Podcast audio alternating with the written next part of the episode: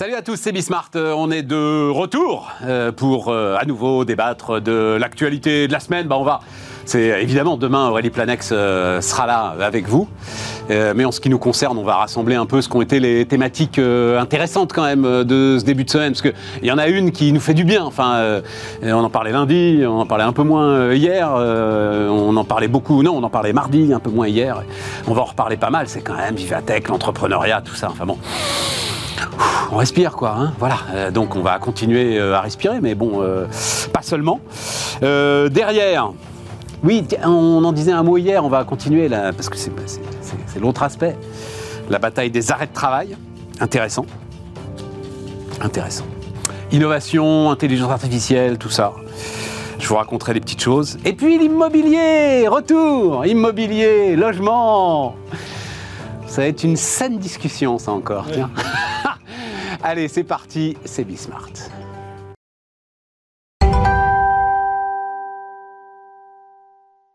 Autour de la table, Nicolas Doucerin. Salut Nicolas, Salut Stéphane. fondateur de Valumen. Stéphane Van Nuffel. Bonjour Stéphane. Salut Stéphane, netinvestissement.fr. Défenseur de l'investisseur. Toujours. Dans l'immo- dans l'immobilier locatif et ailleurs. Écoute. Bon, on va raconter tout ça, on fera ça dans la... Toutes les classes d'actifs pour Toutes les classes d'actifs. On fera ça dans la, dans la deuxième partie. Euh, ouais, donc travailler, entreprendre. Je mets les deux. Démarrons entreprendre. Je vais vous remettre. Alors, on, on- on avait démarré la semaine mardi, en fait, euh, avec ça. Et le, la très intéressante euh, interview de Nicolas Julia, donc le fondateur de Sorare, euh, dans les échos. Euh, la France donc est un paradis pour entreprendre. Euh, je vous le disais, il met en avant l'environnement politique, les talents, l'écosystème de financement qu'il juge performant dans l'ambition internationale qu'il donne aux entrepreneurs, même si il y a un petit trou dans la raquette sur les hauts niveaux de financement et qu'il regrette que le marché boursier ne soit pas euh, alors à l'échelle européenne ou en tout cas avec plus de profondeur pour permettre euh, un développement euh, un développement plus important des, des entreprises. Bon, la France un paradis pour entreprendre. Messieurs les entrepreneurs, euh, les deux entrepreneurs qui avaient entrepris en plus euh, sur des secteurs différents, donc c'est ça qui est Ah bah, intéressant. hein, euh. Si tu veux, moi je vais commencer parce que d'abord c'est un message qui est toujours positif. Donc ça, ça fait du bien lorsque tu lis comme ça qu'un entrepreneur qui réussit plutôt et plutôt sur des choses innovantes, Ouais. des nouvelles façons, c'est de l'entertainment, c'est du loisir, enfin c'est des choses un peu différenciantes de ce à quoi on est habitué. Et finalement son analyse est assez pragmatique. Et ça me rappelle un peu ce qu'avait fait Xavier Niel parce Ah. qu'il avait surpris son monde euh, quelque temps. euh, alors que tout le monde se plaignait, surtout sur des tailles d'entreprise comme euh, Iliad Free, euh, lui avait dit, ben non, finalement, si on creuse un peu le truc et qu'on a un modèle ou qu'on veut donner un modèle, un modèle à son entreprise, la France n'est pas pire qu'ailleurs, voire même a des atouts. Il avait dit paradis fiscal, Ouais, Xavier Niel. C'est là où Paradis c'est là où moi fiscal. je m'étais un petit peu écarté Pour, de pour ETI, Niel. pour ETI et grands groupes. Ouais, voilà. Non, non, non, non, non, non, non, pour entrepreneurs. Non, non, c'est alors c'est pas si simple que ça et a fortiori euh, pour entrepreneur familial qui veut partir ou qui veut vendre, etc., etc. C'est c'est pas si simple. C'est un paradis fiscal. Si tu as des gens et j'en connais des gens très bien qui peuvent t'accompagner dans l'utilisation de ces mécaniques. Et c'est là où la taille d'Iliad lui permettait non. de faire comme Total à l'international, ce qu'on appelle le gros mot optimisation fiscale. En fait, le monde est un paradis fiscal parce qu'il y a toujours une loi de contrainte et une loi de détente. Maintenant, euh, pour revenir sur, euh, sur Julia, ce qui, est, ce qui est très intéressant, et, il faut le féliciter, son modèle, son besoin, bah, c'est ce qu'il défend par rapport à ça, par rapport à son paradis. Tu vois, la profondeur de la bourse européenne, c'est très bien dans le, dans le besoin qu'il a de grandir et lui-même d'internationaliser les marchés sportifs, euh, e-sportifs qu'il veut mettre dans son entreprise. Là, il est en train de négocier avec les grands marchés sportifs américains, la NBA, etc. Et donc, il lui faut à ce moment-là des moyens. Et pour pas se faire absorber par les majors et les ligues américaines, qu'elles soient ligues normales ou e-league, je le fais très simple pour nos auditeurs, il a besoin d'avoir des investisseurs plus puissants. Donc forcément, le marché français, le financement franco-français, il suffira pas, y compris, et il le rappelle très bien, sur le haut du panier, Ouais. où là, on n'arrive plus à accompagner. En France, on a deux problèmes. C'est le, le early stage, c'est-à-dire le démarrage, j'ai un projet sur le papier. L'amorçage. L'amorçage, Ouais, ouais. en français, voilà. Tu le- peux pas dire que tu as un problème sur l'amorçage, euh, Stéphane. ah, le vrai amorçage, c'est-à-dire la deuxième, la- la- le- tu, tu peux trouver 50 000 balles pour lancer ton petit projet start-up et machin, etc.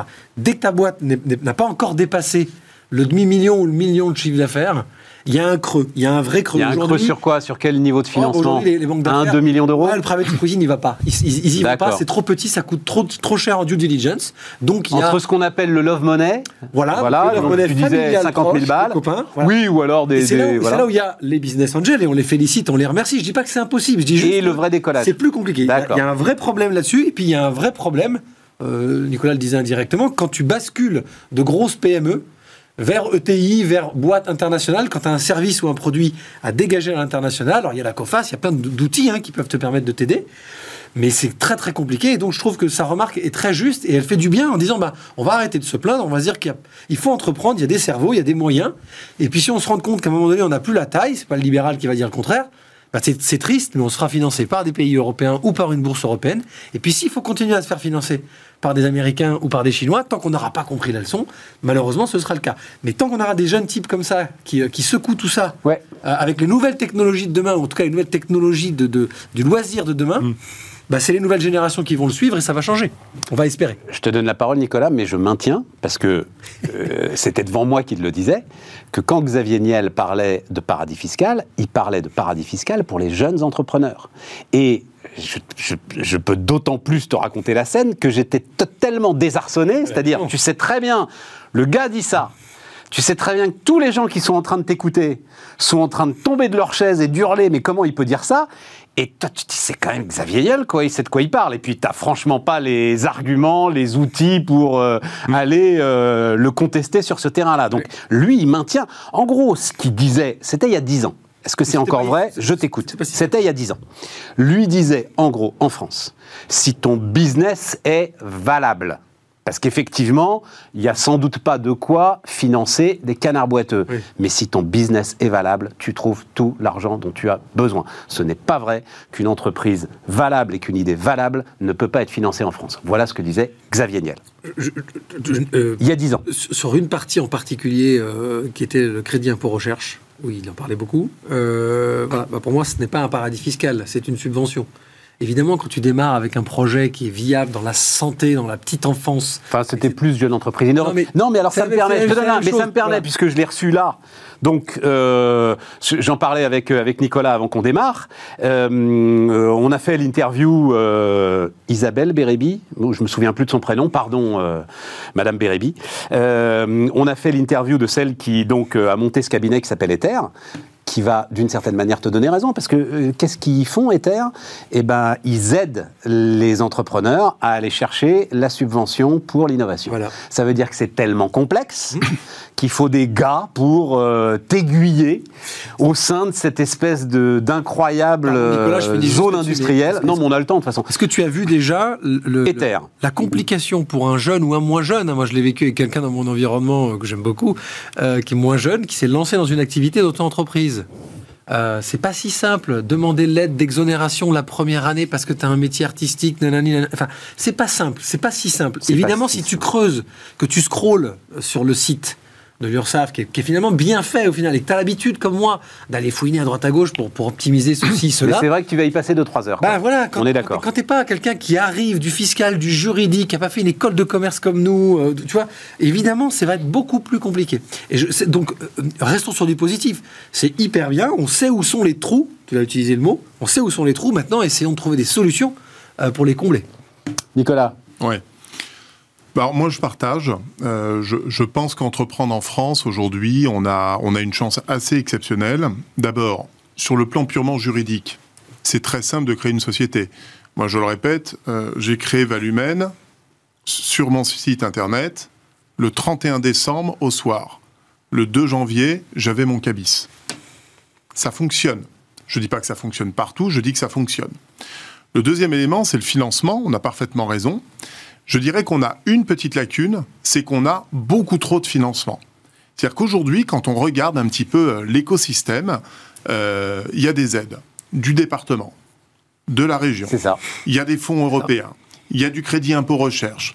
Il y a, comme on parlait il y a 10 ans, quand tu mettais 50 000 euros, 40 000 euros de capital dans ton entreprise, tu pouvais déduire 25% de ce que tu mettais sur ton imposition sous réserve que tu gardes tes actions pendant 5 ans. Le problème, c'est qu'on a des dizaines de dispositifs. Vous pouvez réduire. C'était une réduction d'impôt. C'était une réduction d'impôt. plus efficace. Réduction d'impôt. Direct, sur, le, sur le net Réduction imposable. sur le net imposable. Sur le net imposable. Tu le confirmes. Mm. Bon. Toujours le cas. C'est toujours le cas. Et tout ça pour dire que finalement, on a énormément de moyens. Le problème, c'est comment aller à la source et comment justement monter ces dossiers pour éviter euh, après, ultérieurement, d'avoir des problèmes, des redressements, des contrôles, etc. Donc, ce qui va me permettre de donner son bon prénom, pardon Clarisse, Clarisse Bérébi, le cabinet Ether, il y en a d'autres. Alors, je, je- je salue Clarisse d'ailleurs parce qu'on peut pas, on peut pas, on peut pas lui reprocher ça. Moi, je suis limite choqué qu'on en soit quand même à créer des cabinets C'est ce dont on a parlé. ouais. parce que le système est tellement complexe qu'on va utiliser une partie de l'argent public qu'on va redonner indirectement d'ailleurs à des cabinets parce qu'ils vont faire toute la démarche administrative, juridique, fiscale et autres pour récupérer de la subvention. Exactement. Ça montre à quel point on est tombé en termes de complexité. Mais je reconnais une chose, on a un pays fantastique, vraiment fantastique.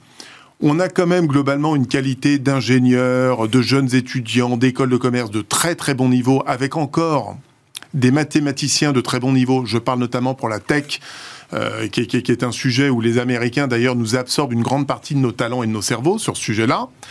On a la chance d'avoir du financement, on est au cœur de l'Europe, on a un écosystème qui est extrêmement favorable, et là-dessus, je, suis suffisamment critique parfois sur le gouvernement, je reconnais une chose, c'est que la stabilité sur le plan fiscal qu'on a maintenant depuis 7-8 ans, qui a été de réduire l'impôt sur les sociétés, d'avoir une oui une stabilité, donc de la visibilité pour un entrepreneur. On est dans un écosystème qui est extrêmement favorable et je pense que créer en France c'est une chance considérable aujourd'hui. Bon, bah voilà.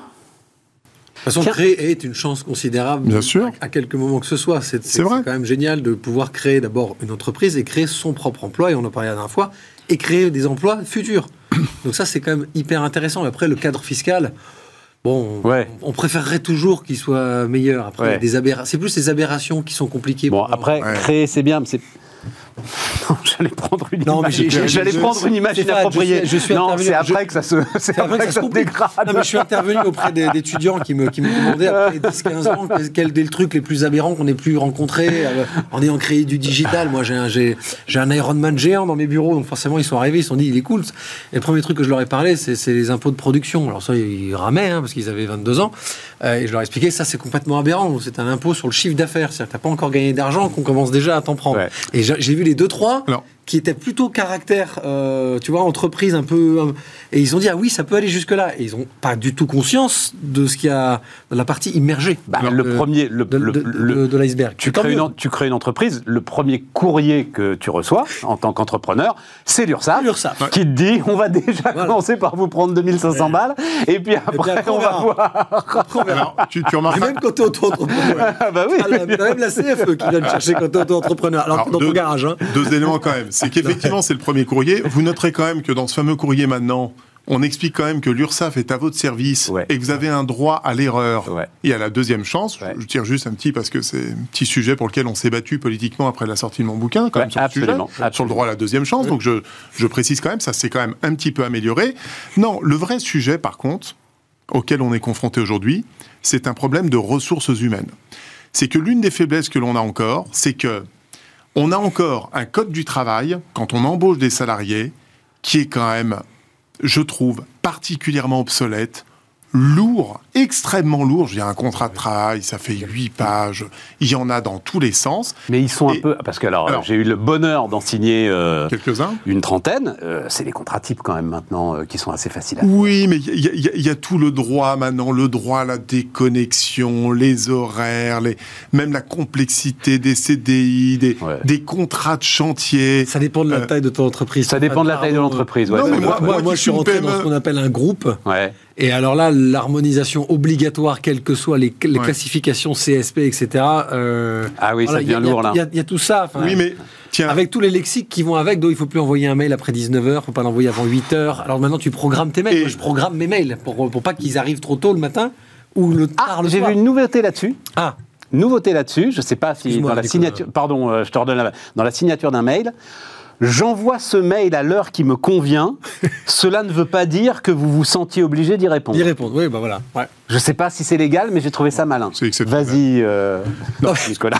Ce que je voulais dire, c'est que à l'ère du Covid qu'on a connu, qui a quand même été un bouleversement majeur avec le confinement euh, naturellement imposé, le chamboulement du télétravail qu'on est tous en train de vivre et l'absentéisme que subissent un grand nombre d'entreprises aujourd'hui, on a par définition un code du travail qui est inapproprié. On regardait encore des études, euh, notamment sur, sur l'absentéisme. Euh, D'ailleurs, j'ai entendu euh, un certain nombre de, de- de- de- de remarques sur le sujet. Ben, on va en parler. On, va en on le voit bien.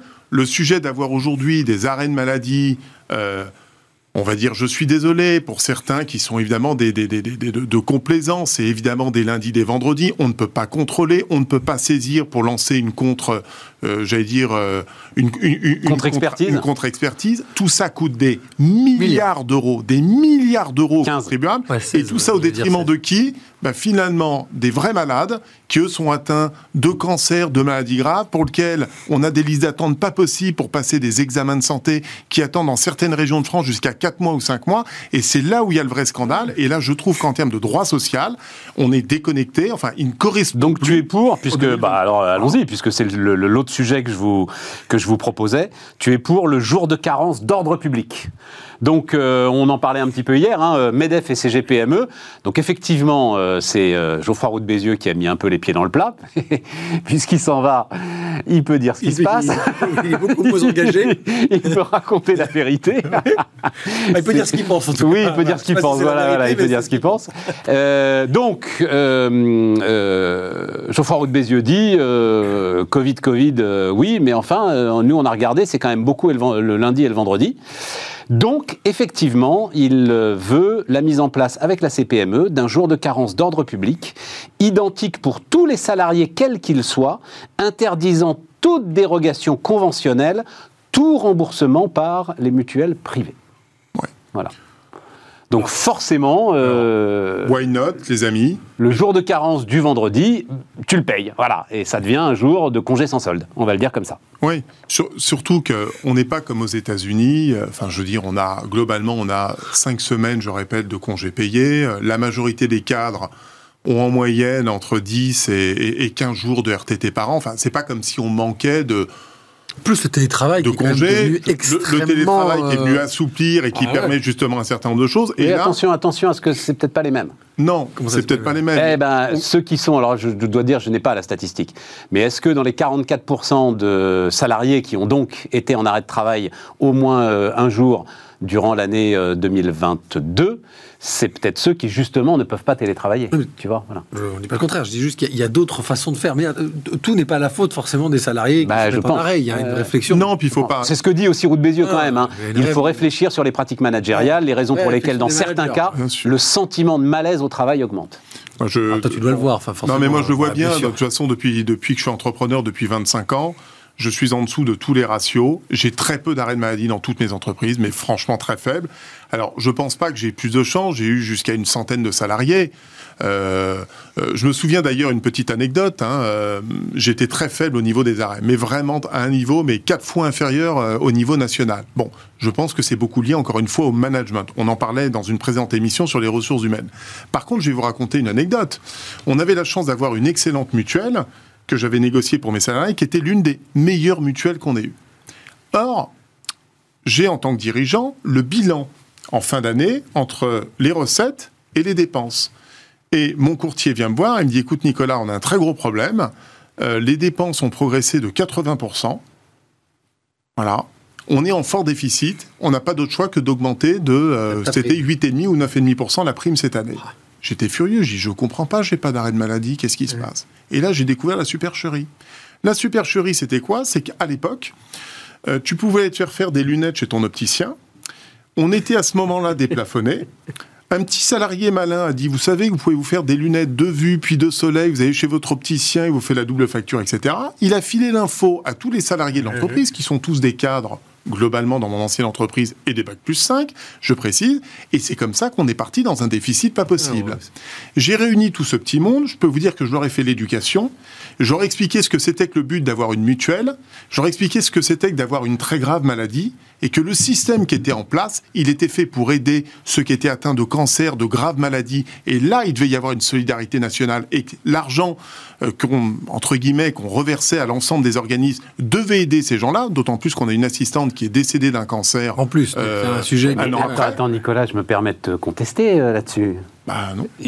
La, la grave maladie, elle n'est pas du ressort des mutuelles pour le coup. La grave maladie, elle est totalement prise en charge par la Sécu. Non, alors oui. Les mutuelles, et c'est bien le Alors- sujet, c'est les dentistes et les lunettes. hein. Alors, tu as raison. Tu as raison en partie. Les Sur le cœur, tu as parfaitement raison. Par contre, avoir ta chambre individuelle, Ouais, Non, mais Oui, c'était ça, euh, le on sujet. parle de cadre. Euh, super- Mon assistante bah, est ouais, comme ouais, ça. Elle a pu bénéficier d'une chambre individuelle, d'être dans meilleures conditions, etc. C'est la mutuelle qui a payé Ah oui. toute cette différence. D'accord. Et j'étais plus choqué par le fait qu'on on détourne un système. C'est sous prétexte qu'on paye une mutuelle à un bon niveau, on a le droit à tous les services et on abuse du Ça a système. été international, ça, Nicolas. Après, je. je Ça, c'est C'est tu sais presque que un autre sujet. Tu sais que le salarié n'est pas le seul à avoir cette idée brillante. hein. Il y a Ah quelqu'un derrière qui lui fait une double facturation et qui lui vend. Mais voilà. de hein. opticiens. Non, mais Et bien les, sûr. arrêts, les arrêts de complaisance dont parle Non, les le- yeux, le- a un moment alors- donné, il va pas poser le, le problème Pourquoi sur est-ce qu'on table, peut pas contrôler ces médecins Pourquoi est-ce qu'on ne peut pas Il y a quelqu'un Non, contrôler ces l'arrêt de médecins complaisance derrière. Attends, juste sur les mutuelles, un mot, parce que euh, pour le coup c'est un sujet que je connais bien.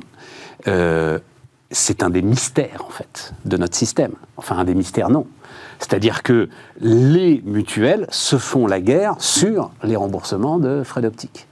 Et euh, à chaque fois tu leur dis mais pourquoi est-ce que vous êtes dans ce qu'on appelle en économie une échelle de perroquet où l'idée c'est toujours donner plus. Il faut que ça s'arrête parce que c'est comme l'immobilier dont on parlera tout à l'heure. À un moment ça rentre dans les prix. À un moment, les paires de lunettes elles-mêmes deviennent avec un prix ahurissant puisque plus personne ne paye en fait. Et les gars te répondent mais le premier qui débranche est mort. Le premier qui dit euh, avec moi mutuelle responsable, euh, on arrête euh, cette hausse des prix délirante sur les frais d'optique. Et on a les frais d'optique les, parmi les plus chers d'Europe. Le mec, mais à cause de ça, à cause de ce que je t'explique, bien sûr. mais- le mec va disparaître du marché. Et puis Stéphane, c'est pas que Voilà. ça aussi. Enfin, tout est complexe dans l'immobilier, ce sera encore plus criant. Enfin, en l'occurrence, là, Sur je t'assure que ce que je viens de te dire est moi, validé par j'ai- euh, J'ai un, cousin euh, chirurgien ophtalmo, le petit frère des dirigeants des de magasins mutuelles. d'optique. Et il t'explique aussi qu'en l'espace de 15 ans, les marques des lunettes demandées par les gens ne sont plus les mêmes. Mais oui, mais pourquoi Parce que c'est devenu un objet de luxe. Mais Les non, gens, parce qu'ils ne les payent pas. Oui, mais Stéphane, il n'y a pas que le fait qu'ils ne les payent pas qui se disent maintenant je veux Si, s'ils les du payaient. Boss, je veux du Chanel, je veux du- pour les lunettes Non. de vue. Oui, mais Hein s'ils les payaient, ils ne le demanderaient pas. La racine, la racine, c'est qu'ils ne les payent pas. Voilà. Indirectement, il Et, le paye au travers de sa mutuelle. Mais, mais oui, mais il le ça, sait il pas. le sait pas. Mais Il le c'est sait pas. tout. Oui, mais c'est et pas- c'est paye pas- pas son médecin et plus, les Ouais. et s'ils les payaient, et ben à ce moment-là, libre à eux. Ce serait un produit de consommation comme un autre. Aucun problème. Bien on serait ravis. Bien sûr. Euh, mais On- revenons on devrait sur. peut-être s'en tenir juste aux lunettes de base. Euh, Bah, euh, bah, y compris par la mutuelle. Mais comme Oui, c'est privé, c'est plus compliqué. Bref, c'est un sujet qui est. C'est un autre sujet. large. Mais revenons sur le, les Revenons sur quoi arrêts de d'ailleurs travail de compétences. Revenons sur les arrêts de travail de euh, travail complaisance. Alors, mais sont-ils de complaisance Moi, alors, je- je- éditorial de, très intéressant de ma consoeur Bertille Bayard dans euh, Le Figaro, qui euh, parlait de décivilisation du travail. C'est évidemment une, une, une- une forme de jeu de mots hein, autour de, de ce concept de décivilisation. Et j'aime bien sa phrase, elle est un peu complexe, mais euh, est-ce que ce qui se passe autour de ces arrêts de travail, de ce malaise qui euh, visiblement monte, est le reflet de la réalité ou la traduction de la représentation du travail dans le discours ambiant? À force de, à longueur de journée pendant le sujet des retraites, de parler de souffrance au travail, et les gens qui d'ailleurs parlaient à la télé de souffrance au travail étaient quand même rarement des travailleurs. hein. mais ils en parlaient beaucoup. Non, mais il faut bien dire ce qui est quand même. Voilà, vois. Euh, Est-ce qu'on n'a pas mis ça dans la tête de euh, euh, tout le monde, quoi? Voilà. Euh, Bah si, euh, sans, sans doute un petit peu, parce que pas plus tard que ce matin, je prenais un, petit déjeuner avec une entrepreneuse qui traversait de- des difficultés et qui me, qui me dit la chose suivante. euh, bon, je vais arrêter mon activité professionnelle parce que je m'en sors pas. Et mon objectif, c'est de redevenir salarié pour récupérer des droits et, et- et retrouver un peu de liberté, du temps à moi. Je lui dit, écoute, je, je suis pas sûr que ce soit le bon raisonnement tout de suite parce que t'as pas encore fait tout à fait le deuil d'arrêter ou pas, donc on a travaillé sur autre chose. Mais je partage assez ce point de vue, c'est-à-dire que c'est toujours pareil. À force de dire que le, le travail, moi je me suis insurgé pareil sur les sur les réseaux, sur le social, sous prétexte que le travail est une corvée, qu'on est malheureux, etc.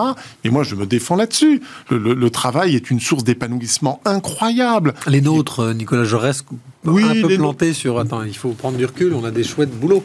Il y a des gens, ils ont un, un boulot qu'ils subissent. Je sais pas. Moi, quand j'étais dans- salarié Ah, vendeur dans l'automobile, j'adorais mon métier, Stéphane. Je, je suis Oui, désolé. Moi, j'ai commencé à vendeur dans 18 ans. des... C'est funky d'être vendeur dans l'automobile. Tu vois, c'est quand même. Je sais pas. je-. Moi, j'adorais, mon métier. J'aimais la vente. J'aimais le contact des gens. J'ai, découvert des gens qui sont Nicolas, les, relations. les- mecs je- sur les marchés, les mecs sur les marchés qui se lèvent hyper tôt, qui bossent comme des chiens, la grande majorité vont te dire qu'ils adorent leur boulot. C'est pas eux qui vont parler. Regarde, Emmanuel. Macron, il adore son Ah boulot. bah lui, bah évidemment, parce qu'il a commencé, il a remis une couche, tu vois, donc c'est qu'il a insisté. Ce qui est hyper intéressant dans l'article sur la décivilisation, c'est qu'elle elle, elle, elle- elle- elle parle bien d'un mouvement là qui s'est fait, c'est de la rhétorique, de, du- le, le métier, le travail était une contrainte, c'est devenu une souffrance.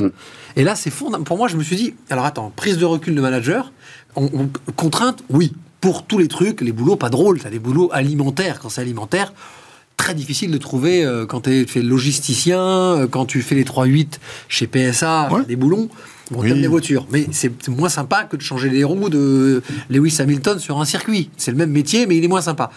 Là, ça, c'était de la contrainte pour moi, c'est de l'alimentaire. Là, on sent de la souffrance. Et je disais, le groupe qui nous a racheté, je discutais un peu avec les services RH sur le télétravail, l'aménagement, etc., etc. Et en fait, il y a un vrai gros mouvement de ça. Y compris, bah, toi, dans le service financier, etc. Enfin, on... tous les, tous les postes, On ça pas middle dans- office, où là, c'est des métiers pas forcément très funky, Ouais. jusqu'à euh, des cadres commerciaux très bien payés, mais qui prennent le TGV trois fois par semaine, qui vont dormir à l'hôtel, etc. Et en fait, il y a, ce que tu disais Stéphane, une ambiance, tu vois, où finalement, on, on s'interroge tous euh, sur le sens finalement du, du travail, sur...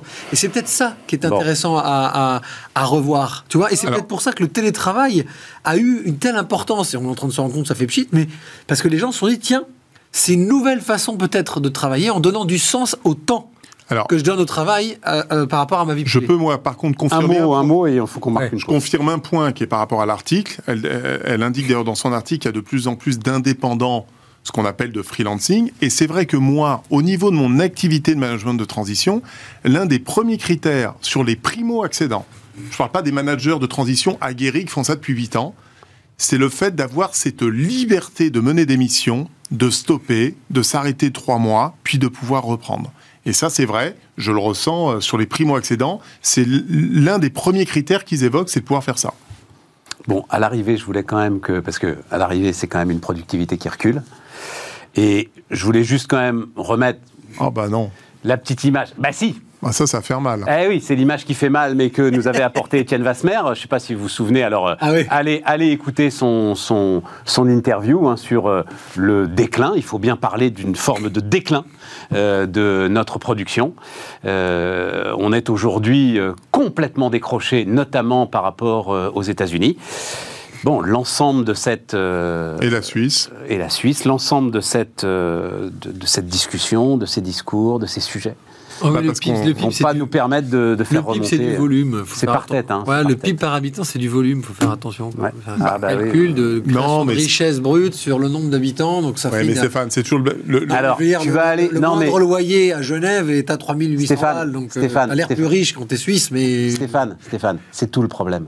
Tu vas aller, tu vas aller écouter cette interview d'Étienne Vasmer, où quand tu vois cette courbe, je suis désolé si vous nous écoutez en on podcast, encore je ne peux pas vous la décrire. Quand tu vois cette courbe, tu demandes à Étienne, donc économiste, hein, tu demandes à Étienne, mais pourquoi on n'en parle pas plus? Et Étienne te dit, parce que justement, on vit en parité de pouvoir d'achat. Et donc, finalement, ce déclin, quand tu restes en France, tu le vis pas? Non. Non. Ça. Simplement, c'est ta puissance qui est en train, petit de à baisser, petit, ouais. de baisser, de s'étioler. C'est ton épargne qui perd de sa valeur et c'est le début de notre discussion. C'est des entrepreneurs qui, en fait, ont d'une certaine manière de plus en plus de mal à se financer quand il faut qu'ils se comparent avec ceux À qui ne sont pas en Ouais.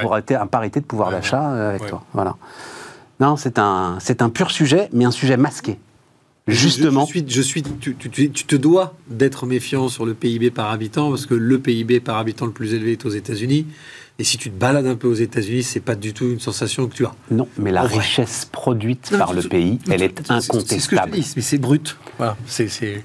L'important, Il- c'est quand même d'avoir une notion du Il ruinement réel. Mais... Oui, mais il est incontestable, Incontestable. qu'il y a 20 ans, nous produisions autant de richesses que les Américains, et il est incontestable qu'aujourd'hui, ils On en produisent beaucoup. 80% de plus. Ouais, c'est ça. 80% de Ouais, plus. ouais. C'est C'est pas l'épaisseur du Oui, trait, tu comprends Je veux dire, si tu prends le top 10 des entreprises Voilà. de toute façon qui créent des marges, c'est, C'est pas l'épaisseur du La trait. moitié est américaine. On marque une pause.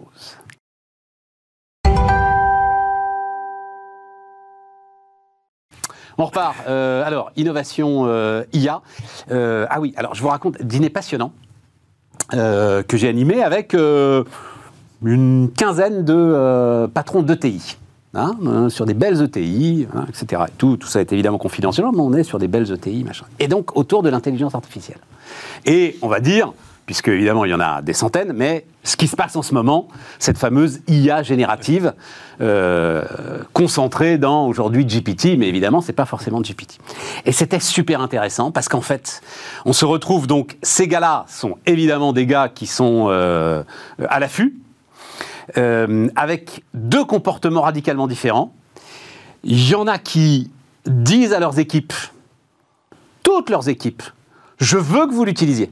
Voilà. Jouez avec, utilisez-le, je veux que vous l'utilisiez tous les jours. Trouvez un moyen d'augmenter votre euh, travail grâce à ce sujet-là. Perdez du temps, j'en sais rien, je m'en fous. Et les autres, au contraire, qui disent je ne veux pas que vous y touchiez, à moins que vous veniez me voir avec une démonstration claire de ce que ça va apporter dans le processus de production. Les uns disons ça va transformer nos vies. Et euh, the sooner the better, il faut absolument que mes gars apprennent à se servir de ça efficacement. Les autres disant ils vont perdre du temps avec ça. Ils vont me faire. euh, je vais prendre des vessies pour des lanternes. euh, ils vont inventer des innovations incrémentales qui n'ont pas beaucoup de sens, avec des centaines de faux positifs qui vont venir euh, complètement polluer mes systèmes. Pour l'instant, je ne veux pas en entendre parler. Ouais. Super intéressant. C'est hyper intéressant. Entre les deux, on va pas arbitrer. hein, mais, mais je pense, pourquoi est-ce que je voulais raconter Parce que je pense que vous êtes beaucoup euh, à être aujourd'hui dans ces questionnements euh, autour de l'utilisation de, de ce qui Ah, est en et train de se troisième- passer d'intelligence Et artificielle. troisième catégorie, il y a ceux qui ont peur et qui, par essence, ne s'y intéressent pas du tout. Mais c'est rare. Ils dirigent pas des ETI. Ouais. Ils dirigent pas des patrons d'ETI innovantes. T'as raison. Oui, parce que c'était intéressant ETI, parce que les gars savent très bien qu'ils n'ont pas le droit à l'erreur. Ouais. Voilà. Une PME, elle peut se gourer à la limite, bon, elle peut rattraper le truc, etc. Une TPE encore plus. Eux, euh, il faut qu'ils soient dans le mouvement, quoi. Voilà. Clairement. Et ils étaient tous dans le. plutôt dans l'innovation? Ah ben non, aucun. Non, non, mais c'est ça qui est intéressant. Ah bah, euh, tous bah, je, je peux te dire, euh, il y avait un fabricant de robinets. Alors il y en avait, oui, il y avait, il y avait un gros, gros, gros cabinet d'expertise comptable. D'accord. Voilà. Ouais. Qui lui. ils ont un vrai sujet. Ah bah alors je peux te dire que lui, il est dedans, mais jusqu'au cou. Il y avait des gars qui faisaient aussi du marketing, évidemment, qui sont dedans jusqu'au cou. Mais tu avais un gros réseau de crèches, par exemple. Et ben le gros réseau de crèches, il regarde. Alors que tu te dis euh, garder des gamins, euh, bah oui, tu vois, euh, Nicolas dit qu'est-ce que, bah oui, mais justement, c'est ça qui fait le, le- le- je veux dire, l'entrepreneur. Et là, tu as un petit réflexe comme ça, mais je pense qu'au bout de cinq minutes, tu as compris en te disant, oui, oui, forcément, il y a peut-être quelque chose à faire pour lui. Et, et tout de suite, il dit, en fait, le truc qui serait génial pour nous, c'est la reconnaissance faciale. Si on pouvait savoir exactement quel bambin on a dans quelle crèche, Ouais. avec quel animateur et comment ça se passe, À tout moment. à tout moment, mais là, ce serait fantastique. On n'a pas le droit. Donc, on va le sujet est en train d'arriver Oh, là. quand même, Ouais. ce serait chaud, quoi. Non. Bah, ce serait chaud. Bref, Big- enfin voilà, Big- Brother, tout ça était absolument passionnant. Voilà, je tenais à raconter ça. Oui. Parce que euh, Stéphane voulait parler des innovations de rupture, justement. Euh, bah D'abord sur ChatGPT, si tu veux bien, deux petites mots. Mais je t'en prie, je t'en prie, je t'en prie, on est bien. Les, les- les intelligences artificielles, moi au début j'ai trouvé ça, alors un peu, un peu, tout, de suite le réflexe un petit peu de, de recul parce que nous sommes une génération euh, Terminator, ça c'est pour le petit sourire où il y avait euh, bah, Skynet qui est en fait une intelligence artificielle. C'est là où les scénaristes sont Non, j'ai géniaux, c'est que c'était à rapport 30 ans. Bah oui, mais c'est en fait c'est une, une intelligence qui se nourrit de, de tout ce que tu peux lui apporter et qui à un moment donné se, se rend compte qu'elle n'a plus besoin de toi. Donc, mais là, pour le coup, on sait qu'aujourd'hui, ça n'est pas possible techniquement. Bah, euh, la team Elon Musk, c'est ce que dit Elon Musk. Ce que tu décris là, Ah, c'est ce que il dit Elon Musk. debout d'ailleurs en demeurant. Exactement, Mais oui, exactement. bah, enfin, il suffit juste d'appuyer pour l'instant et ça s'arrête. Mais voilà. donc moi, la première approche que j'ai eue, c'est évidemment pas par rapport à notre métier de conseil, etc. J'ai dit à mes équipes du digital et du marketing digital, trouvez-moi un truc à faire avec ce, Donc, outil-là. c'était dans le camp, utilisez-le. Ah, évidemment, parce Bien que d'abord, je voulais savoir si un, euh, un client qui vient voir et qui lui dit qu'est-ce que je fais avec 10 000 euros, est-ce qu'il va avoir, parce qu'il a beaucoup plus d'agrégation en une fraction de seconde que je n'en ai, et qu'est-ce qui va sortir? Et en fait, pour l'instant, toutes ces machines sont très normandes dans leurs réponses. Ouais. Elles sont maîtrisées, c'est-à-dire elles elles disent pas blanc ou noir, c'est gris. Pondérer les risques, Toujours diversifier les portefeuilles. Voilà. Ah, et Donc tu vois, donc ça n'apporte pas encore un vrai conseil, mais c'est quand même très intéressant parce que ça permet peut-être de faire, de retravailler nos contenus, nos façons de penser, de digitaliser ou de numériser un peu nos discours par rapport à des générations qui vont passer leur temps à les utiliser, c'est-à-dire ceux qui arrivent là. Ça, c'était la première chose. Après, je voulais parler des, des- des innovations de rupture, parce que ça en est une. Évidemment, ça, va- ça va en être une. Et puis, il y a un truc qui m'a fait très plaisir, c'est Apple. C'est pour ça que je voulais parler du, du casque Vision Pro, parce que Ouais. le métaverse, la réalité virtuelle, etc., c'est des choses dont on parle depuis 10 ans. Bon, bah, Zuckerberg c'est c'est très clairement cassé le nez pour l'instant sur le sujet. On n'entendait pas parler d'Apple, et là, Apple arrive, en arrivant apparemment avec un truc, une fois de plus, qui va être très fort. Tout le monde dit que depuis l'invention de l'iPhone, il n'y a pas eu un truc chez Apple aussi innovant, y compris tous les petits trucs qu'ils ont fait entre-temps, et qui pourrait vraiment changer cette notion de rapport à la réalité virtuelle par Apple. Et donc, je voulais en parler parce que dans mon métier, avec des clients, nous, on fait beaucoup d'innovation, on pousse beaucoup nos clients à avoir de la profondeur de marché. Et, et là, on est typiquement dans l'innovation de rupture. Ça faisait très longtemps qu'on n'en avait pas eu une. Euh, il y a ChatGPT, mais dans, le, dans notre quotidien, c'est Dans vrai le depuis- device. bah, depuis le téléphone, euh, depuis le, le smartphone à la place du téléphone, il n'y avait pas eu un truc folichon, folichon de dingue. Donc là, on serait potentiellement, tu sais, à l'ère de tous ces films de science-fiction qu'on a vus, où tu pourrais, avec, tout seul assis avec ton truc, en faisant des gestes. Ok, et des- donc, et donc? non, c'était juste pour dire, au- au- il y a des vraies opportunités là quand il y a une, une- innovation de rupture. Mais ça me permettait aussi de parler des autres innovations, les innovations de remplacement. Parce que moi, j'aime beaucoup, les innovations de remplacement. Quand tu fais de l'investissement, tu dis à un client, tu peux faire de la rupture, tu prends énormément de risques, tu sais pas si ça va marcher. En revanche, c'est des innovations qui sont des innovations d'adaptation de ton modèle à la modernité. Et je ne sais pas si on en avait parlé sur ce plateau, mais le confinement a soulevé tout un tas de sujets qui, moi, m'a passionné. Je ne sais pas si ça vous passionnait, hein, tant pis, sinon je serais tout seul. Euh, la grande distribution, par exemple, ça a été un truc génial. C'est-à-dire qu'ils ont été obligés de complètement tu vois, se réinventer. On parle de Walmart, on parle de Carrefour, on parle de, de Decathlon. Dans tout leur process de livraison, de packaging, de, se fournir, parce que comme la Chine était fermée, etc., etc. Et en fait, cette innovation-là, elle représente 85% du potentiel d'innovation en France. Et souvent, quand on parle d'innovation, j'ai rien contre euh, Sorer ou même contre Net Investissement. On est, plus un peu dans la rupture ou la disruption. Le gros des marchés, là où l'Europe pourrait peut-être avoir d'énormes choses à faire avant de vouloir faire notre Facebook, notre Google et notre Amazon, ce serait de regarder toutes ces industries qu'on a, tout ce qu'on sait bien faire, et travailler sur l'innovation de remplacement. C'est pour ça que je voulais t'embêter avec mon innovation de rupture, parce que les gens pensent toujours intelligence artificielle, espace, euh, mais, mais dans la santé, dans la transition climatique, il y a énormément d'innovation de remplacement. Il y a donc, alors là c'est le le conseiller en investissement qui parle, d'énormes opportunités, quel que soit l'état des marchés, des flux. hein. Le temps, il y a tout à muter. Tu vois ce que je veux dire? C'est plus l'innovation, c'est de la mutation. Stéphane, je vais t'amener vers un autre bouquin, un bouquin de Thomas Philippon, qui s'appelle Les gagnants de la concurrence, euh, économiste français qui vit aux États-Unis. Et le sujet que tu mets en avant est absolument passionnant et malheureusement, ma réponse va te déprimer un peu. Allez, comme d'habitude. Parce que, non, que, que- quelle, quelle question pose Thomas Philippon? Thomas Philippon a exactement le même raisonnement que toi. Pourquoi est-ce que ça n'est pas la grande distribution française qui a tout inventé, qui n'a pas inventé Amazon? Oui. la, la suite de la grande distribution française, c'est Amazon. Pourquoi? Pourquoi est-ce que ce n'est pas l'automobile allemande qui a tout inventé, qui n'a pas inventé Tesla? Mm. La suite de l'automobile allemande, c'est Tesla. Pourquoi est-ce que ça, c'est aux États-Unis Pourquoi est-ce que ces innovations de remplacement... inventées. Oui, mais pourquoi si, est-ce que si, la redoute, la redoute, Camif, tout ça, ça avait inventé la livraison. Peut-être, à l'arrivée, eh, Amazon, c'est en Amérique. Mais bien sûr. Eh ben et, voilà. et- et les premiers moteurs électriques, c'est Renault. et Évidemment. Et à l'arrivée, Tesla est en Amérique. Pas. Oui. Et- voilà. c'est- pas un manque de génie. Non C'est non, un non, manque- non. On revient sur ce de prise de risque. De thunes. Non, Ah, Stéphane, non, non, non, c'est un non, manque d'argent. Non, Bah. qui tu Mais non, SpaceX, nos, SpaceX va écraser Non. le marché de l'espace uniquement parce que la ce NASA sont nos a envoyé- capitalistes, Stéphane. C'est notre capitalisme de connivence. On- on revient à ça, Évidemment. Voilà, c'est, euh, notre capitalisme cercles. de Ouais, ouais, ouais. connivence Ça va avec. qui s'installe Ça et qui tue ça, l'innovation. ça va avec. Mais c'est ça le moteur. L'Amérique a cette force Ouais, de ouais, ouais. défoncer en fait la connivence. On dit la même chose, de façon différente, mais on dit la même juste, chose. je finis. Ce que dit Thomas Philippon, il dit ce qui est en train de se passer là, c'est pour ça qu'il appelle ça les gagnants de la concurrence. Ce qui est en train de se passer en ce moment, c'est que l'Amérique est en train de s'européaniser. Et que, en fait, et son explication, c'est le financement des campagnes électorales, la concurrence est en train de s'affaiblir aux États-Unis et le capitalisme de connivence est en train de s'installer aux États-Unis. Attention, dit-il, les Européens, parce que on a un petit discours.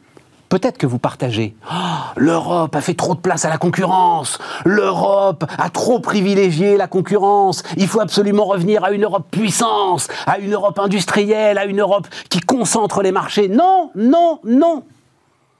Si Alstom est aujourd'hui le leader mondial du ferroviaire, c'est peut-être parce que Madame Vestager, Oui, qui a pourtant été vouée aux gémonies, Oui. a refusé que Alstom se marie avec Siemens. Parce que sinon, t'aurais eu, en fait, un espèce de conglomérat qui, bon, Oui, qui aurait été eu- aurait- européano-européen. exactement, et aurait ainsi Bah, aurait Airbus, installé. c'est un, Airbus est un excellent. Voilà. Tu vois, c'est ça, c'est super intéressant. Mais Mais, je- la réalité, c'est que l'automobile, dirais pas le contraire. La Tesla réalité, est américain et Amazon est américain. La réalité, c'est la puissance financière. C'est cette espèce de, de fantasme que les gens ont que l'État américain est Non. un État ultra-libéral par des agences qu'on ne connaît même pas en France, parce qu'elles sont non pas fédérales, mais étatiques, par des banques locales que seuls les Allemands et les, les Américains ont, qu'on n'a pas en France, qui ne sont pas régulées par les banques centrales. Ils arrivent à financer tout. Tout. Je suis pas d'accord avec toi. Non, c'est pas une question de financement. Et je finis, Thomas, qu'est-ce qu'il est en train de dire? Et on le vit en direct, nous. Qu'est-ce que le, le prochain grand ratage, en fait, pour la France? C'est l'agriculture. C'est l'industrie agroalimentaire. Et qu'est-ce qu'on vit là, pendant que l'Amérique est en train d'inventer l'agriculture du 21e siècle? Nous, on a des gars là qui cassent les serres, qui, euh, qui arrachent les salades, qui, euh, voilà, qui, qui, on interdit les OGM. On inter- Tu vois, le risque, la culture du risque, voilà. Alors, je suis, pour une fois, là, je suis complètement d'accord avec Stéphane. Je Lequel pense que le, Lequel J'avais compris que c'était avec lui. hein, Non, pas. le boss. Ouais, ouais, non, parce que tu m'as regardé. euh, J'ai compris. Non, je suis, je suis, je suis complètement d'accord. Et moi, ce qui m'a frappé, je n'ai plus le titre précis, mais quand tu regardes la presse aujourd'hui, que tu regardes l'Europe s'exprimer, elle est sur la défensive sur tous les sujets.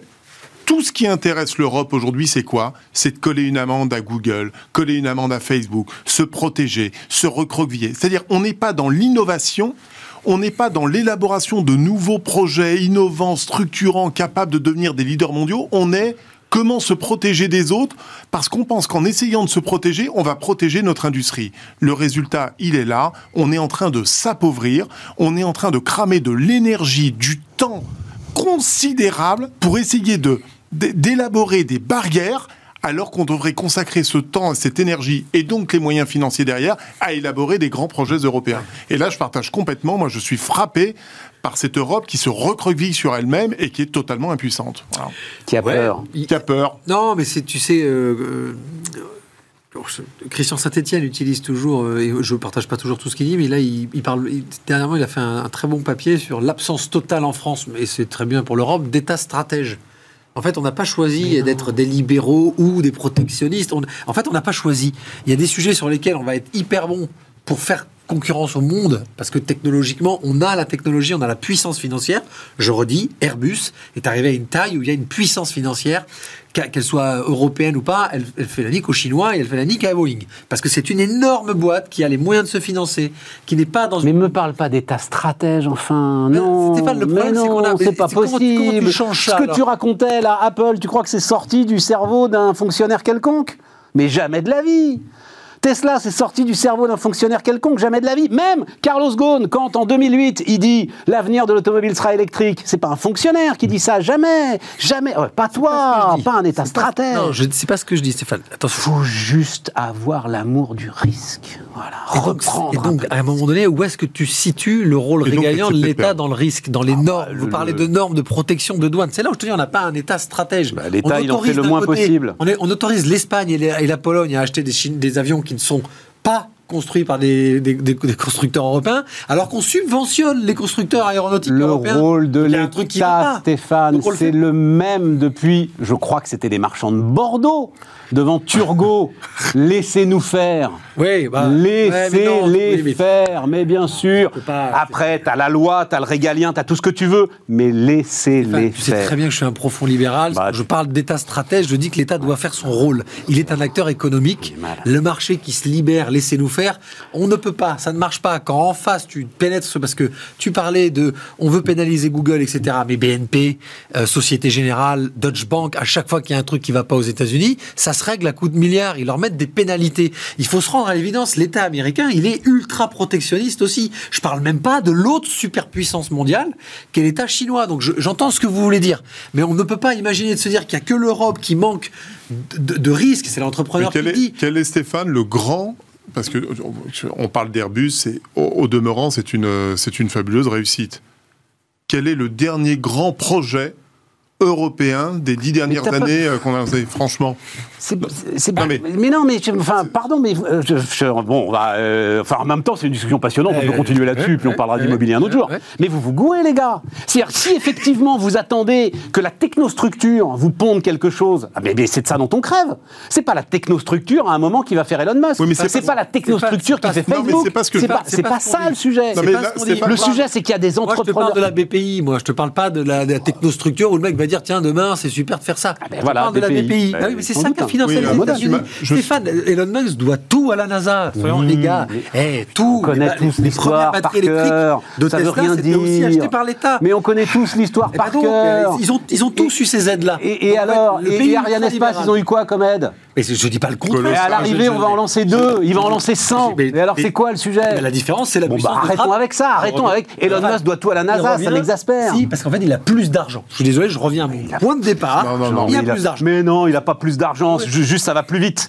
À un moment, on fait Ah, confiance. bien, à un moment, on dit. OK, c'est toi qui vas le faire. Je suis d'accord. Quelle, quelle, quelle aujourd'hui euh, agence d'État stratège confierait à euh, une boîte privée euh, existant depuis 5 ans l'idée de renvoyer des mecs sur la Lune Oui, ça, on est Jamais, personne. d'accord. Voilà, Ouais. Bon, c'est tout, c'est ça fait. le sujet. Il n'y en a pas d'autre. d'accord. Tu vois Ce que je voulais dire au niveau de l'Europe, je suis d'accord, c'est pas l'Europe qui doit évidemment décider des projets, du- des types d'entreprises à créer. C'est pas ce que je veux dire.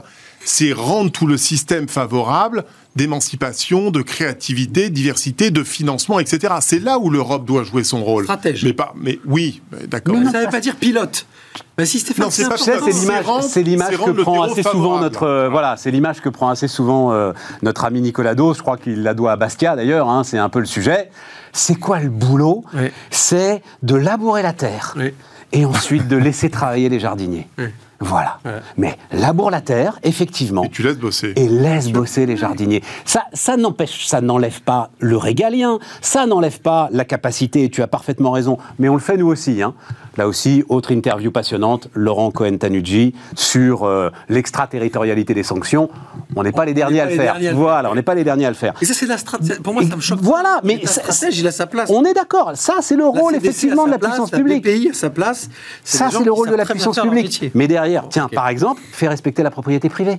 Et quand Voilà. tu as des gars qui viennent arracher des plants de salade innovantes dans des serres, bah là, tu joues ton rôle, oui, d'État. Bah, le régalien, Voilà. bah oui. Voilà. Là-dessus, quoi. Voilà. Voilà. Voilà. Moi, je pense qu'on peut C'est parler immobilier parce hein. qu'on est bien chaud là.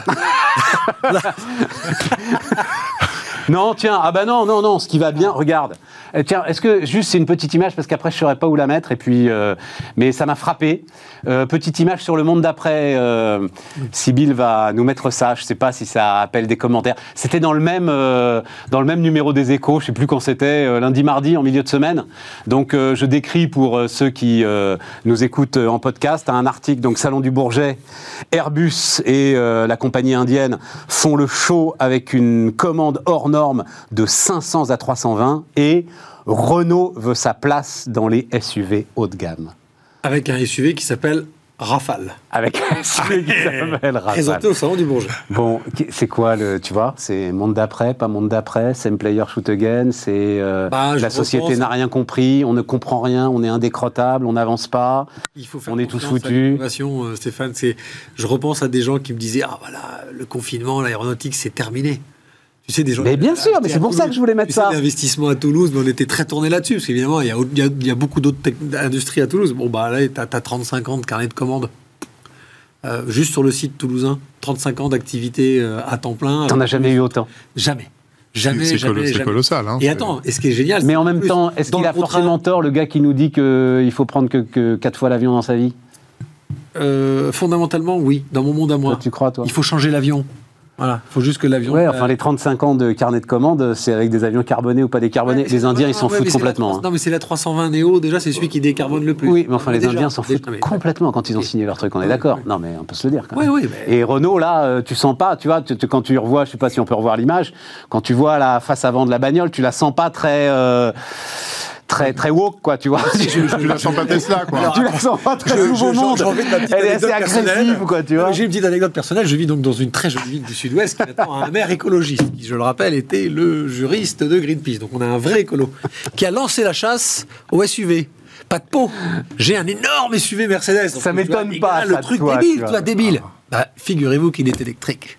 Donc en fait, il ne consomme rien. C'est-à-dire que si tu le compares à la Polo Volkswagen de ma conjointe, il, consomme Il est, il deux est, fois- il full pollue électrique. deux fois moins. Il est full électrique ou il est hybride? Il est hybride, mais je ne roule qu'en électrique Ah, parce tu que je roules ne qu'en suis électrique qu'en ville, moi. Ouais, Tu vois, d'accord. je ne Et tu le recharges donc parce qu'en fait, re- Mais pourquoi il tu semble prends que un beaucoup SUV pour rester en ville? Ah, parce que j'ai une petite famille à mettre dedans et Ah, que ouais, tu vois, eh ben ouais, mon chéri. Et puis, euh, attends.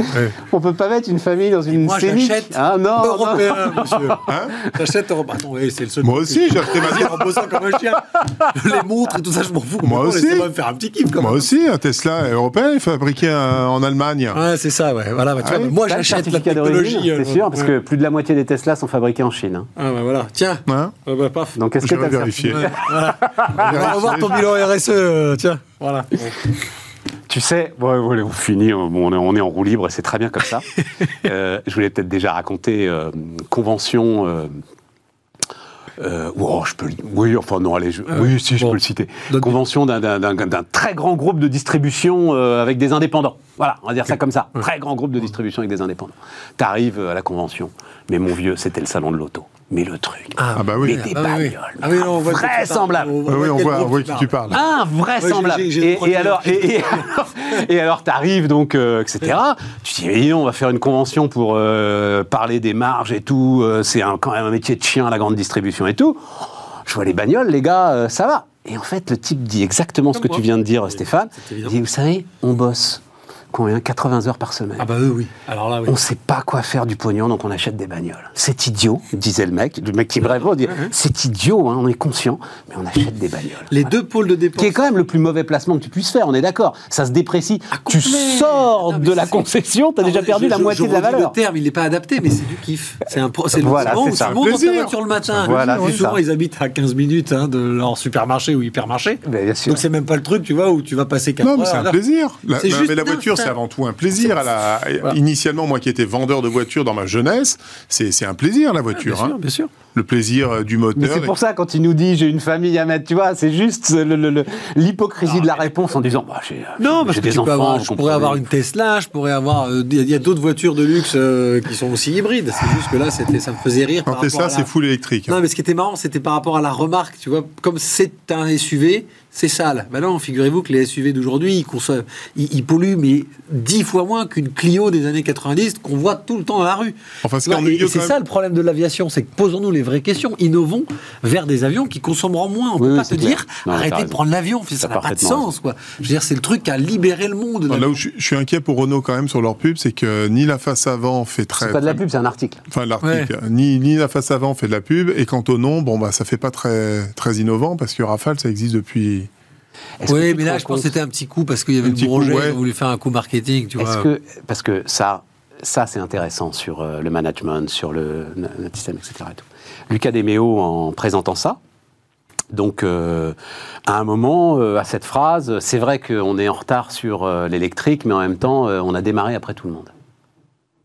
Or, en 2007-2008, Carlos Ghosn. Carlos Ghosn, Ah oui, oui. Zoé, Leaf. Zoé? Donc, oui, mais c'est très intéressant comme réflexion sur euh, qu'est-ce qu'un patron? C'est-à-dire que euh, tu as, et qu'est-ce qu'une performance durable? C'est-à-dire, non seulement Carlos Ghosn, en fait, a détruit. euh, alors, j'en sais rien. hein, euh, moi, je crois que euh, fondamentalement innocent. que peu importe, ça a explosé. Donc, c'est de sa faute. Et donc, non seulement il a détruit sa création, c'est-à-dire l'alliance Renault-Nissan, mais en plus, il a fait finalement reculer. Parce que Luca De Meo, s'il dit ça, c'est il l'invente pas, quoi, tu vois. Ça a fait reculer toute l'entreprise.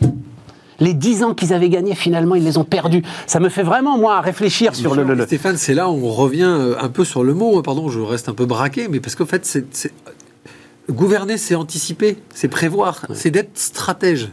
C'est pas forcément toi qui pilote tous les sujets, mais c'est d'avoir déjà cette vision, même si, si toi tu es dépassé par, le truc parce que tu es trop âgé ou c'est pas ton truc, c'est d'avoir la, vision de se dire quel sera mon secteur d'activité dans 10, 15, 20 ans et s'entourer de managers qui sont faits pour ça, prêts à faire cette transition, etc. Et c'est ce que je dis dans la grande distribution. Euh, moi, j'ai- discuté, enfin, on a, eu- un échange avec Alexandre Bompard, qui est plutôt assez jeune, etc., etc., mais qui disait Ouah, à Carrefour, il y avait quand même de la grosse baronnie, quoi. Et finalement, les mecs ont été hyper bien managés, ils ont été accompagnés dans cette transition, et ça a vraiment secoué le truc, et ça a redonné à un groupe qui, par moment, commençait un peu, tu vois, à, à- à péricliter, Ouais. en tout cas à, à se tasser, à repartir sur des nouveaux secteurs. Et ça, Stéphane, ça réouvre ouais. l'innovation, y compris intellectuelle de tes managers. Stéphane, il corrige à la marge. Tu sais, c'est le problème de réformer Air France. C'est le problème de réformer Renault-Nissan. La différence par rapport aux exemples qu'a cité Stéphane tout à l'heure avec Tesla, Amazon, c'est qu'ils sont tous, euh, ou, Oui, ou oui, SpaceX, oui. c'est qu'ils sont repartis d'une feuille blanche.